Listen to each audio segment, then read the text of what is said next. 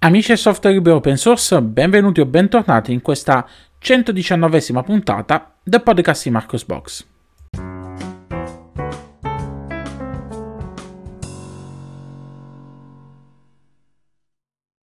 Rieccoci qui in questa nuova puntata del podcast di Marcos Box a commentare con voi le principali notizie al mondo del software libero e open source. Eh, chiedo scusa per l'ennesimo ritardo nella pubblicazione della puntata, ma eh, siccome la sfortuna mi perseguita, mi ama, mi vuole bene, mi brama, mi, mi, mi non so che, che cosa mi vuole, mi vuole, fare, sempre cose brutte, eh, domenica mi si è eh, schiantato il PC e a quanto pare eh, secondo le ultime notizie dal, dal mio amico mm, che è rivenditore, eh, è il processore. Trovatemi adesso voi un'altra persona a cui si schianta un processore Ryzen dopo due anni e mezzo, quindi fuori garanzia. E, mm, e oltre al processore è schiantata anche la uh, scheda madre. E non lo so, eh, io ho tutte le fortune io informaticamente parlando, trovo, trovo bug, trovo casini ovunque. Vabbè iniziamo la puntata. Apriamo questa puntata parlando di Windows perché su Marcosbox ogni tanto si parla anche di sistemi operativi proprietari e in questo caso lo si fa eh, a fin di bene per eh, far notare sempre più alle persone che me, eh, come il mondo Linux sia nettamente eh, differente. Differente sotto il punto di vista della privacy, della raccolta di dati. Eh, perché parliamo di Windows? Perché, eh, come ha ricordato Luca in un articolo che ha pubblicato eh, verso la fine di febbraio su Marcosbox, ehm, c'è stata oh, una notizia che ha fatto storcere il naso a molti utenti ovvero che mh, la decisione da parte di, di Microsoft è di richiedere un account Microsoft per poter accedere anche sulla versione Pro di Windows 11. Eh, quindi eh, anche la versione Pro eh, diventa, diventa, alla fine uguale alla versione Home. Eh, la versione Home da tempo c'è eh, la necessità di eh, loggarsi con un account Microsoft. E mm, che dire, eh, divertente è stata la presa in giro da parte di, eh, della community di KDE che ha subito eh, twittato eh, tramite Twitter ha punzicchiato, diciamo così, eh, la community di, eh, di Windows. Come ricorda, come ricorda, anche Luca, non è tanto una questione eh, legata alla privacy, eh, perché alla fine mh, mm, tramite smartphone si fa eh, questo da anni, mm, Se, qualsiasi smartphone Android noi siamo costretti a utilizzare, eh, a loggarci con il nostro account Google per poter avere poi tutti i servizi connessi, ma lo facciamo anche eh, registrandoci praticamente su tutti i social. Eh, quindi alla fine eh, non è una questione meramente di privacy, se noi già utilizziamo altri strumenti siamo già tracciati in maniera eh, differente, però ehm, fa specie vedere che mm, Microsoft va a introdurre una cosa del genere anche sulla versione Pro, quella che era esente da queste cose fin dall'inizio, quindi inserire anche sulla versione Pro una cosa del genere. E, ehm, le, è bruttina da parte, un brutto colpo da parte di, di Microsoft. Andatevi comunque a leggere il suo articolo al riguardo dove fa anche alcune conclusioni ehm, parlando anche del, eh, diciamo così, del, dei problemi connessi alla fine vita dei computer eh, con, con, Windows 10 che magari migreranno a Windows 11 e che eh, genereranno eh, tanta spazzatura informatica. Restiamo in un certo senso a parlare di spazzatura informatica. Eh, capirete bene perché adesso ho fatto questa, questa, questo collegamento forzoso. Eh, sempre Luca, sulle pagine di Marcosbox, ha pubblicato un articolo dal titolo eh, Può essere per i vecchi PC? Eh, che è successo? È successo che Luca ha notato una serie di articoli fatti col copia e incolla da parte di eh, diversi colleghi, mm, se così si possono chiamare, eh, colleghi blogger, che hanno pubblicato una serie di articoli su Pop OS come il sistema operativo per vecchi PC che non supportano Windows 11 ed è stato divertente notare che diverse testate online hanno pubblicato eh, lo stesso articolo fatto praticamente a copia e incolla. E vabbè comunque. E partendo da questo spunto eh, Luca ha analizzato ma Pop OS può essere un sistema operativo per eh, PC vecchi e ha fatto un articolo dove fa un po' di chiarezza al riguardo e ha parlato di, di Pop OS, ha parlato di GNOME E andatevelo a leggere, è un articolo davvero eh, interessante. Anche perché poi eh, fa alcuni collegamenti eh, riguardanti la difficoltà dell'adozione di software open source eh, su larga scala. E concludiamo infine questa ultima parte dedicata agli articoli di Luca con il suo ultimissimo Hands-On che è stato pubblicato eh, sulle pagine di Marcosbox, è stato pubblicato probabilmente eh, a poche ore da, dalla registrazione di questa puntata. Eh, Luca questa volta è andato ad analizzare eh, Manjaro, eh, che è una delle distribuzioni francamente più, più conosciute, più apprezzate. Moltissimi utenti hanno deciso nel corso degli ultimi anni di eh, fare ciò con la manina eh, nei confronti di Ubuntu per eh, dedicarsi a, a, Manjaro. Manjaro non è una distro ehm, priva di eh, problematiche, prima di, di, di problemi, perché Uh, uno su tutti, per esempio, il fatto che eh, comunque eh, è dipendente da, eh, da, AUR per l'installazione di applicativi di terze parti e questa sua dipendenza da Aura è un'arma a doppio taglio perché perché molto spesso i pacchetti, eh, son, i pacchetti presenti su Aur sono ottimizzati e configurati per essere eh, per viaggiare in linea con Arch Linux, quindi con la distro principale. Magari su eh, Manjaro, siccome non è una rolling in senso stretto, quindi non ci sono subito gli stessi aggiornamenti, non ci sono subito le stesse versioni di, eh, di pacchetti, di librerie e quant'altro. Che succede? Succede che noi andiamo a installare il programma X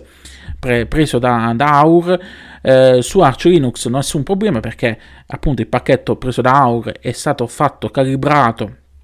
per eh, i, i, pacchetti presenti eh, su Arch Linux eh, andiamo a installare su, su Manjaro che magari c'è qualche versione indietro della libreria e lì ci sono eh, problemi con questi pacchetti. Vabbè comunque andatevi a leggere l'articolo che ha pubblicato suo Lenzon che ha pubblicato Luca e, mm, e fatemi sapere lasciate magari un commento Apriamo adesso il filone delle distribuzioni Linux che sono state rilasciate in questi giorni. E iniziamo con la nuova eh, point release di Ubuntu perché è stato rilasciato Ubuntu 20.04.4 LTS, la quarta point release di Ubuntu 20.04 LTS Focal Fossa Ovviamente questa nuova versione è disponibile per Ubuntu e per tutti i frameworks ufficiali e include tutti gli aggiornamenti eh, relativi a Parco Software rilasciati fino ad oggi e comprende anche tutte le, eh, le patch di sicurezza e correzioni di bug. Oltre a questo troviamo l'aggiornamento del, dell'hardware dell'Enable Stack che è mutuato da Ubuntu 20.10. Eh, è utilissima questa, questa nuova ISO perché nel caso vi trovate in una nuova installazione di Ubuntu 20.04 scaricate scaricando questa point release di, eh, point release di questa ISO avrete già tutti quanti i pacchetti eh, aggiornati, quindi non dovrete stare lì a, ad aggiornare. Ovviamente, eh, se avete già installato un Ubuntu, vi basterà seguire gli aggiornamenti di sistema eh, per ritrovarvi l'ultima, eh, l'ultima, versione dei pacchetti del, di tutto il cucuzzaro, insomma. Passiamo adesso a due notizie riguardanti il mondo di Linux Mint. La prima riguarda il rilascio della versione beta di Linux Mint Debian Edition 5, nome in codice Elsie.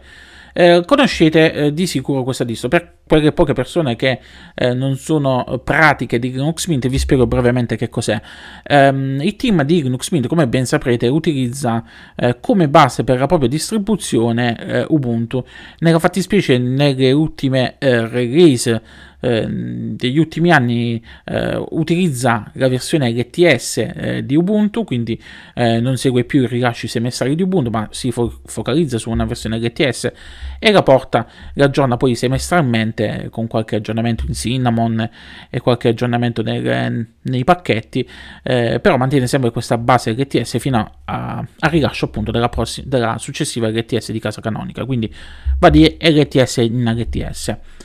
Eh, nel corso degli anni però il, ehm, gli sviluppatori di Linux Mint hanno iniziato a dire ma mm, non è meglio avere un piano B nel caso in cui eh, Ubuntu un giorno all'altro che so, scompare, succede qualche cosa e ci ritroviamo senza base per lo sviluppo della distro ed è per questo motivo che è stata creata Linux Mint Debian Edition che non è altro che Linux Mint ma basata su, uh, su Debian. Questa beta di Linux Mint Debian Edition 5 è basata uh, su Debian 11 Busai, quindi l'ultima versione stabile di Debian e viene rilasciata eh, soltanto nell'edizione principale con, eh, con, Cinnamon, quindi in questo caso con Cinnamon 5.2.7, l'ultima versione eh, stabile eh, di Cinnamon. Se ehm, volete una eh, Mint basata su Debian, quindi stabilità all'ennesima potenza, questa è la distro che eh, fa per voi. Per tutti quanti gli altri continuate a utilizzare la versione eh, quella principale perché eh, non, se, se, non, se, non, volete la stabilità a tutti i costi, eh, potete, potete, potete passare alla versione Ubuntu. Eh, l'unica nota carina di questa nuova versione basata su Debian è che eh, paradossalmente è più recente rispetto a Linux, alla versione quella classica, eh, perché i pacchetti sono più recenti in Debian, eh, Debian 11. Quindi al prossimo giro della prossima eh, versione... Mh, mm, principale di eh, Linux Mint classica, allora in quel caso eh, tornerà a essere l'edizione Ubuntu quella più aggiornata. Ma a questo giro, se volete qualcosa di eh, pacchetti più aggiornati, insomma, di, tutto il pacchetto software, eh, Linux Mint Debian Edition 5, basata su Debian, appunto, è più aggiornata. L'altra notizia riguardante Linux Mint riguarda, eh, scusate il gioco di parole, il consueto post mensile di Clemente Lefebvre sullo sviluppo della distribuzione. Come ben sapete il patron della distribuzione è Clemente Lefebvre, nonché suo eh, sviluppatore principale, ogni mese pubblica una serie, eh, un recap dove eh, illustra tutte quante le novità sullo sviluppo di Cinnamon e di Linux Mint e fa anche il punto sulle donazioni, perché questa è una cosa anche eh, molto interessante, che fa vedere quanti soldi mese a mese vengono raccolti, eh, vengono donati anzi allo sviluppo di eh, Linux Mint e Cinnamon, e che a mio avviso questo è anche eh, il, la distribuzione che ha il miglior sistema di raccolta fondi rispetto, rispetto alle altre, ma poi vedremo più avanti in questa puntata eh, a chi mi riferisco e a chi voglio tirare le orecchie. Allora, eh, la puntata, cioè la puntata, o meglio il post di questo mese di eh, Clemente Lefebvre è dedicato allo sviluppo di Linux Mint 21, la prossima major release di Linux Mint edizione classica che eh, sarà basata eh, sulla prossima LTS di casa canonica, quindi su Ubuntu eh, 22.04. In preparazione di Linux Mint 21, gli sviluppatori della distro hanno deciso di aggiornare l'interprete JavaScript di Cinnamon e di ribasare il suo Windows Manager su una versione più recente di Mutter. Eh, questo è un compito che richiede molte modifiche al codice di Cinnamon e che inevitabilmente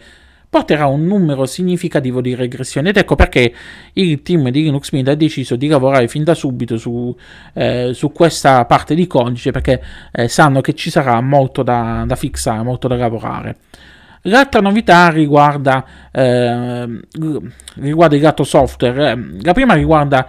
il, eh, il, ben, il backend di, utilizzato per il Bluetooth. Molto probabilmente Linux Mint 21 passerà da Blueberry che utilizza il backend Gnome Bluetooth a Blueman che utilizza invece il backend BlueS. Eh, il feedback eh, degli utenti ha dimostrato come, ehm, come, come Blueman, come BlueS ehm, offra un miglior supporto per le cuffie audio Bluetooth e si collega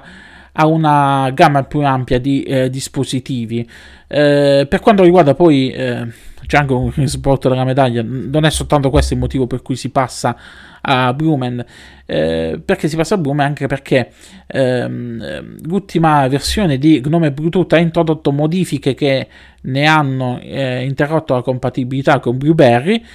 e il suo sviluppatore principale non è entusiasta di vedere il proprio lavoro utilizzato al di fuori di Gnome.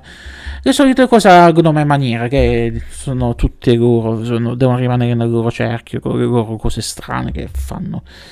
con le loro fissazioni, quelli di Gnome sono così. Vabbè, comunque. E viceversa, Blumen d'altra parte è favorevole all'adozione di Mint, è aperta ai cambiamenti, non se ne frega niente, anzi ogni contributo è un buon contributo. Eh, gli sviluppatori di Linux Mint stanno già testando Blumen e stanno lavorando alla sua integrazione all'interno di Linux Mint. Eh, l'altra novità riguardo il software riguarda il supporto per le miniature per alcuni MIME types che, eh, comuni grazie all'arrivo di una nuova X-App chiamata XApp Thumbnailers. Come tutti i progetti XApp, anche questo è compatibile con tutte le distribuzioni Linux ed è aperta a tutti gli ambienti desktop GTK. Supporta tutti i file manager principali compatibili con Thumbnailer, quindi Kaja eh, di Mate, eh, Nautilus di Gnome, Nemo di Cinnamon, e PCMan FM, e PCMan FM file manager quindi di RxDE e Tunar di XFCE. Eh, finora sono supportati mh, uh, pochi tipi di file, ma um, il tutto verrà ampliato. Su Marcosbox trovate maggiori informazioni su, uh, anche su, su XApp Thumbnail con la pagina GitHub dedicata. Eh, se volete seguire Uh, lo sviluppo di Linux Mint 21 trovate un link su taiga.io dove uh, potete appunto andare a sbirciare andare a vedere a che punto è lo sviluppo della distribuzione che è davvero interessante Parliamo adesso di Firefox, l'unico browser web multipiattaforma veramente alternativo in un mondo ormai dominato dai browser basati su Chromium. Mozilla ha annunciato il rilascio di Firefox 98 che vede alcune novità eh, interessanti eh, che vanno a impattare anche sulla, sull'usabilità che eh, mi dispiace dirlo in questo caso eh, tendono Firefox a, a rendere un un po' troppo più simile ai browser basati su Chromium. Alla novità alle quali mi riferisco e che mh, dà questa sensazione di déjà vu riguarda la nuova gestione dei download. Eh, Firefox adesso ha una nuova gestione dei download che rende più, più rapida diciamo così, la, la gestione, de, de, l'apertura dei file, lo scaricamento e quant'altro. Praticamente adesso Firefox 98 invece di chiedere ogni volta eh, dove, che cosa fare, dove scaricare il file, eh, va e va a rimandare in download automatico i file. Quindi un comportamento che non è tanto carino per gli utenti, quelli più smaliziati, che preferiscono ogni volta andare a specificare dove andare a salvare, ma hanno anche l'opportunità, con le precedenti impostazioni di default, di eh, evitare che venga scaricata da qualunque eh, in automatico. Non mi piace tanto questa decisione da parte di, di, di Mozilla di fare questa modifica, vabbè, ma, ma tant'è. Comunque trovate maggiori informazioni su questa nuova funzionalità all'interno delle pagine di Marcosbox. Ovviamente poi è stato potenziato anche il menu contestuale eh, dei file che noi andremo a scaricare, praticamente nel menu contestuale ehm, abbiamo una serie di funzionalità, la prima riguarda la funzionalità apri sempre eh, file simili a questo che fa in modo che Firefox apra automaticamente i file scaricati eh, dello stesso tipo con l'applicazione predefinita di sistema. Abbiamo poi l'opzione eh, mostra nella cartella che apre la cartella che contiene i file scaricati. Abbiamo l'opzione vai alla pagina di download che eh, mostra la pagina di riferimento per il download anche dopo aver lasciato il sito, aver chiuso la, la scheda, questo è interessante ehm, la funzionalità copia indirizzo di origine che va a copiare il link per il, eh, dei download per condividerlo, salvarlo per qualsiasi altro uso applicabile. Abbiamo poi la possibilità di eliminare dal disco il file scaricato, eliminarlo dalla cronologia perché se non vogliamo far sapere quel cosino che andiamo a scaricare, magari quel cozzozzo, e poi abbiamo eh, la voce svuota pannello in anteprima che cancella l'elenco degli elementi scaricati dal pannello di anteprima che si apre quando si avvia un download. Una cosa lunghissima. Vabbè, ripeto, andatevi a leggere su, su Marcosbox i link eh, con maggiori informazioni al riguardo. Um, c'è poi una modifica ai motori di ricerca. Uh, Firefox, sapete, ha una serie di motori di ricerca uh, predefiniti. E in questa versione, però, alcuni, di, alcuni utenti noteranno che, alcuni utenti che avevano configurato in precedenza un motore predefinito uh, particolare noteranno che ehm, il motore di ricerca predefinito eh, da noi scelto in precedenza è cambiato perché Mozilla non è stato in grado di ottenere l'autorizzazione formale per continuare a includere determinati motori di ricerca in Firefox e quindi ha fatto delle modifiche eh, qua e là. Eh, onestamente io non, non, ho visto modifiche di sorta impattanti, sarà che utilizzo sempre ehm, Google come motore di ricerca predefinito anche in Firefox. E sì, sono brutta persona, eh, utilizzo eh, Google per le ricerche, però purtroppo oramai eh, se devo cercare qualche cosa con il mio profilo logato, il mio Google mi consente di fare determinate ricerche più velocemente del Google di qualche altra persona.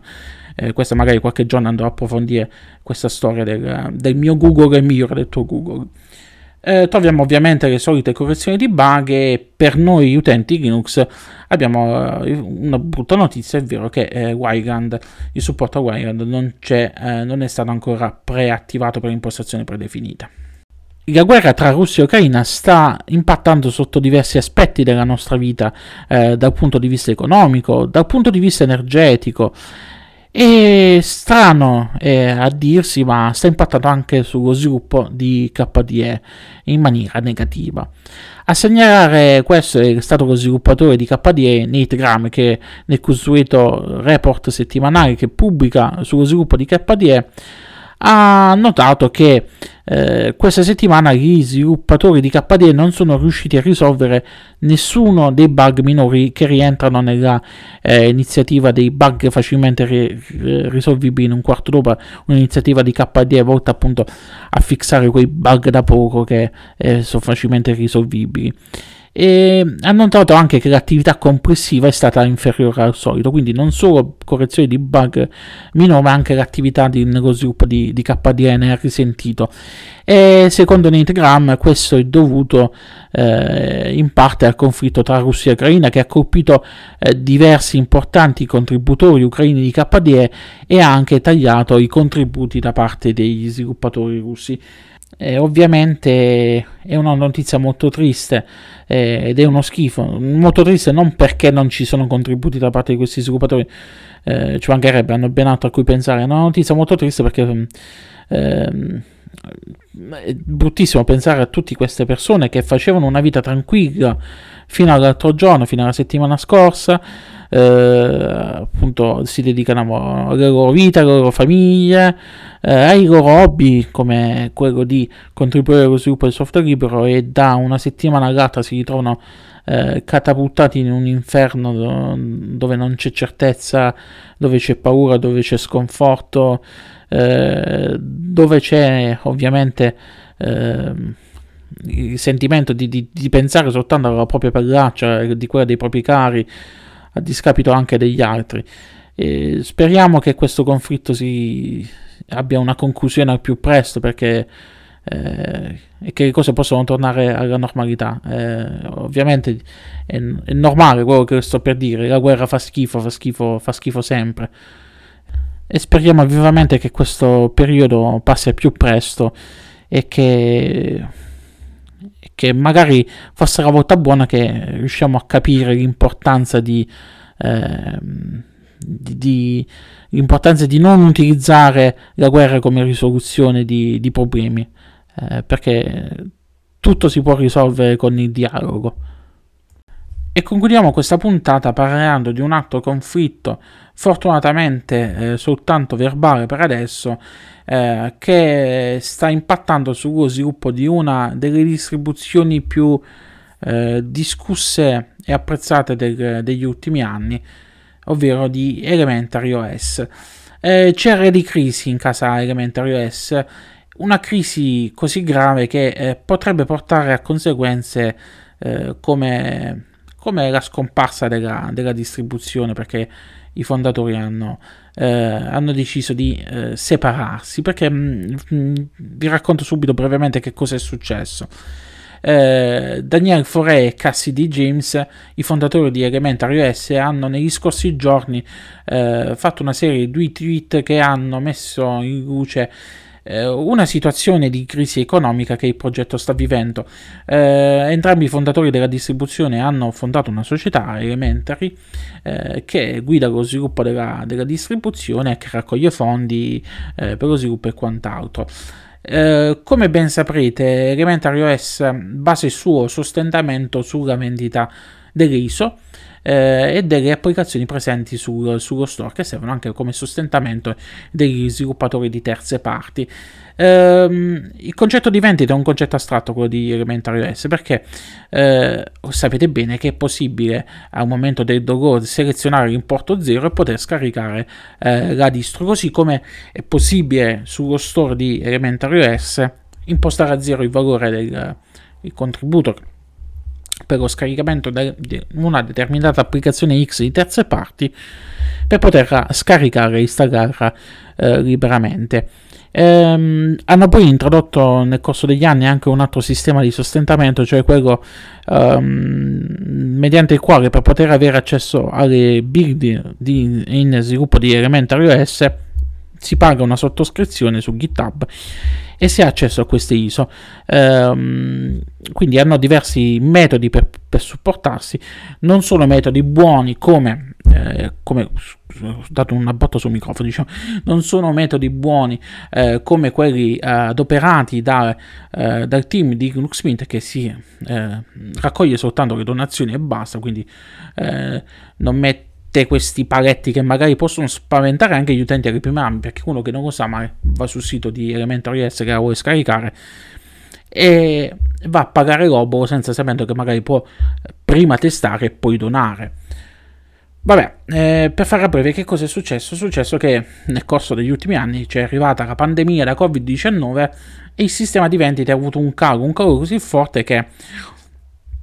non, non, non, ha fatto più riprendere gli sviluppatori di, di Elementary OS, non ha fatto più riprendere eh,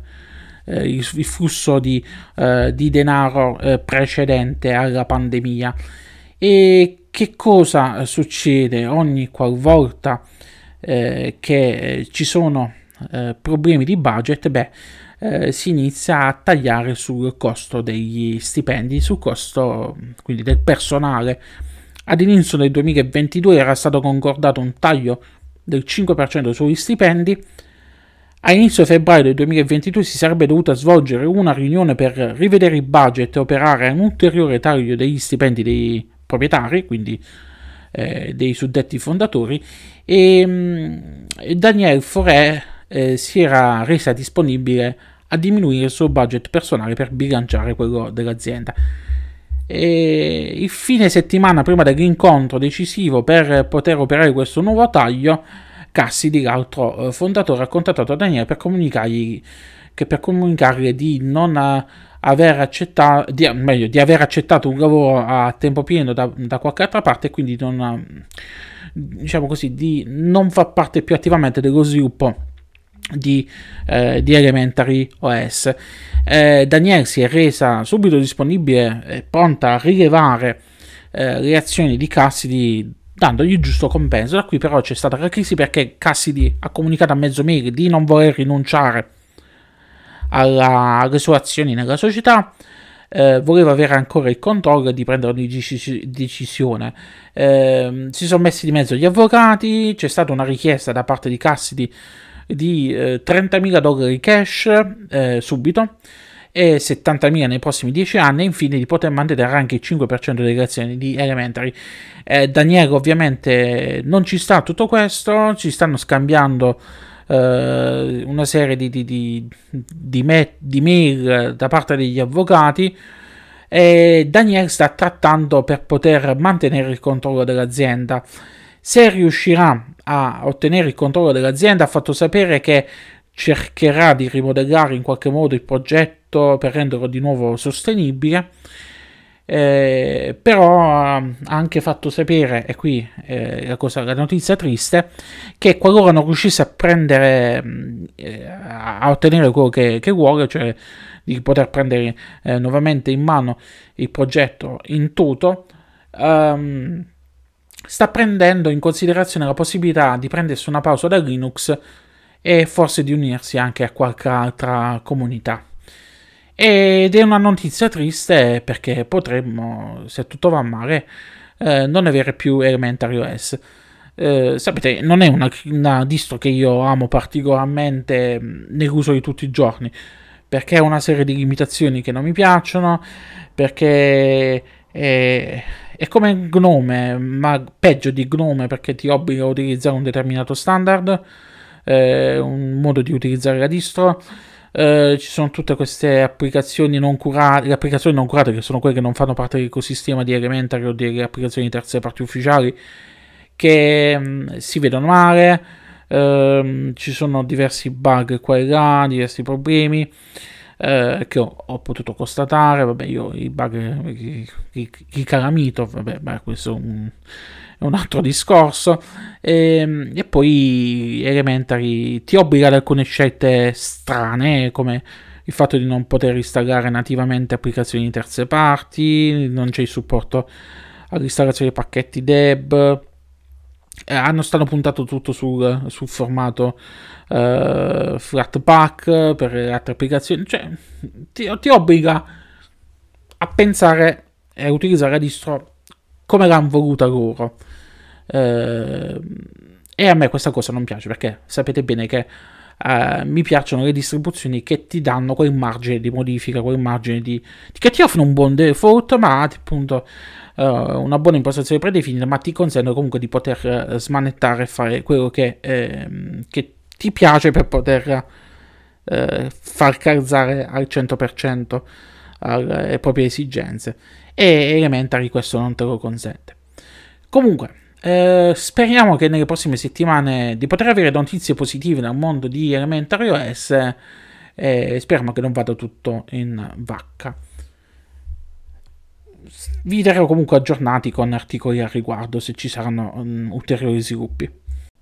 Ecco, questa ultima notizia si conclude qui questa 119esima puntata del podcast di Marcos Box. Vi ricordo come sempre che potete trovarmi sulle principali piattaforme social, potete trovare il podcast sui principali servizi di eh, streaming, quindi eh, Spotify, Apple Podcast, Google Podcast, Anchor, eh, mi potete trovare su Amazon Music, eh, mi potete trovare su Alexa con la skill dedicata, mi potete trovare poi su altri servizi eh, di eh, streaming podcast di terze parti. Vi ricordo inoltre che potete seguire il blog e supportare il blog in diversi modi.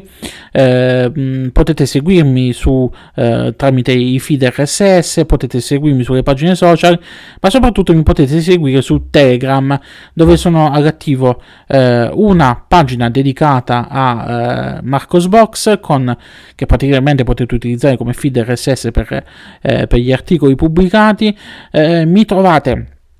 nella community ufficiale di Marcosbox che è collegata al canale Telegram, quindi eh, trovate il canale Telegram della community dove si può parlare di tutto, non necessariamente del mondo Linux. E infine, se volete supportare il blog, eh, potete farlo eh, con la pagina dedicata agli sconti Amazon, dove troverete articoli eh, con link referral a Marcosbox, link referral che trovate anche sulle pagine di Marcosbox, cioè il banner che trovate sulla destra, eh, sulla destra del, del blog blog e quindi se effettuate acquisti su, su Amazon tramite il link referral una piccola parte di questi acquisti mi verrà eh, data da, in percentuale da Amazon come eh, compenso voi non pagate, non pagate di più eh, quindi il prodotto lo pagate sempre lo stesso ma eh, Amazon mi dà qualcosina a me. E in questo momento mi fa eh, effettivamente è un po' comodo visto che mh, mm, dovrò sborsare quasi 400-500 euro per sistemare il computer e tornare operativo nei prossimi giorni. Che bello questo 2022. Lunga vita e prosperità a tutti quanti. Ciao ciao.